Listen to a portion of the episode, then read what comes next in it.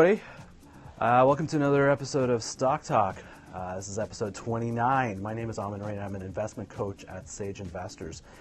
And uh, I'm kind of walking into this episode with a little bit of trepidation because it's something I really had no desire to really go go to. Um, that's this whole concept of millennials. Like it's just everywhere you go, there's just some kind of article or some kind of commentary or judgment call or something about about millennials, good and bad, and the whole business business world trying to wrap their heads around how to sell products to a certain demographic, and uh, it's just like overkill at this point. But uh, uh, so I really was like, oh god, do I really want to weigh in on this? Um, so at the end of the day, I decided to okay, I'll say something about it, try to weigh in on it because you know it's there's something to be said about it. And uh, I thought I'd take a little take on it, look at the millennials' uh, kind of approach into how the financial services industry really is approaching um, marketing uh, to millennials, various different kinds of investment products and services out there. So that's pretty much what I want to talk about a little bit now. So really, to start off, let's start out with the foundation, and this is basically stuff that I think we've heard enough about, which is this whole, profile. Okay, what a millennial is, what's a profile, typical profile, and in some cases, what are the kind of the stereotypes of uh, uh, that are out there about uh, the millennial demographic generation. Well, we know lots of things. We know that they're um, very motivated to learn. They're like a very educated, well-educated uh, uh, demographic. They're very tech savvy really well into whole, the whole social media kind of experiences, very relationship based. Technology is a critical part of the relationships. At the same time, they also want to contribute, contribute to society, make the world a better place.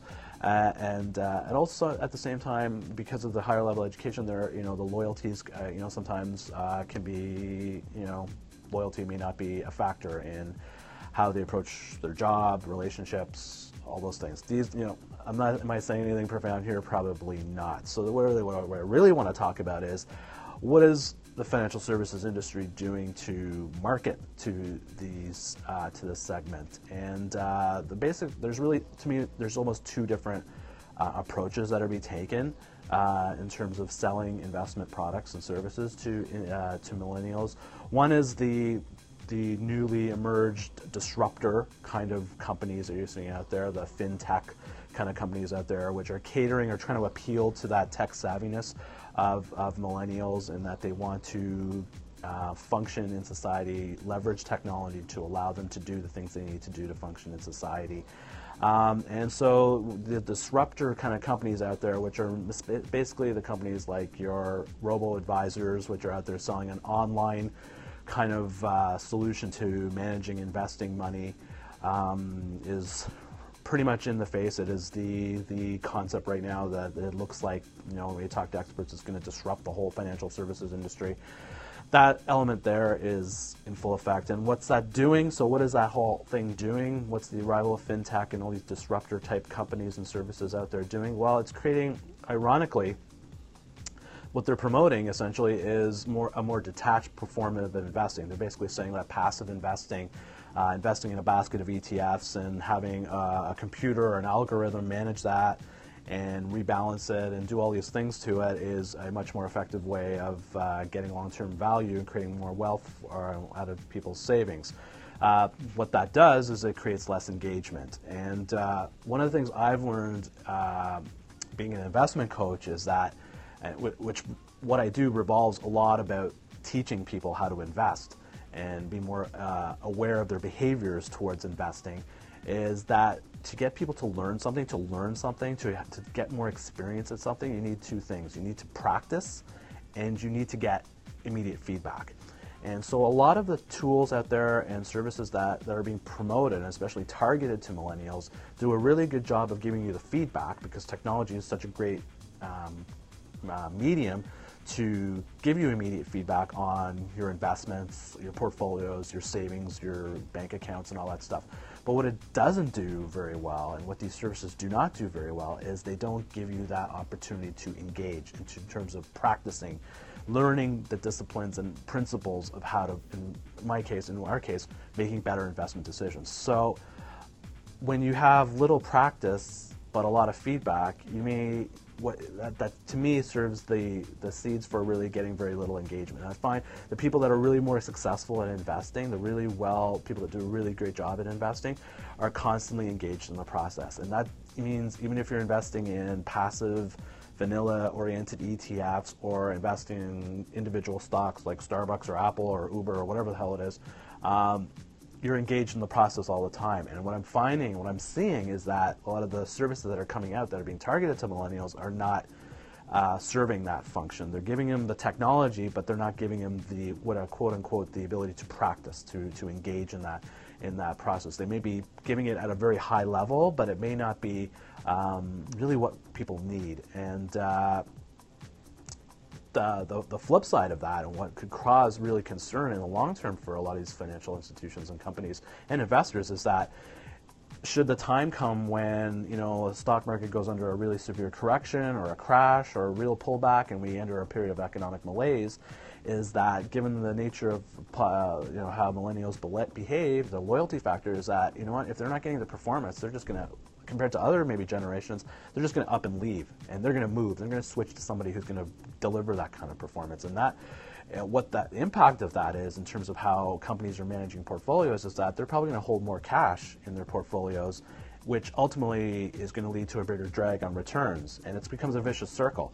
And uh, so that's that's something I'm seeing right now that I think is uh, concerning to me uh, in how you know millennials are being targeted and uh, sold to is that they're being sold an experience, but maybe not being sold an opportunity to practice and engage in the process, which is a critical component to, to becoming more financially literate, to becoming a much more effective investor and a successful investor is being engaged in the process.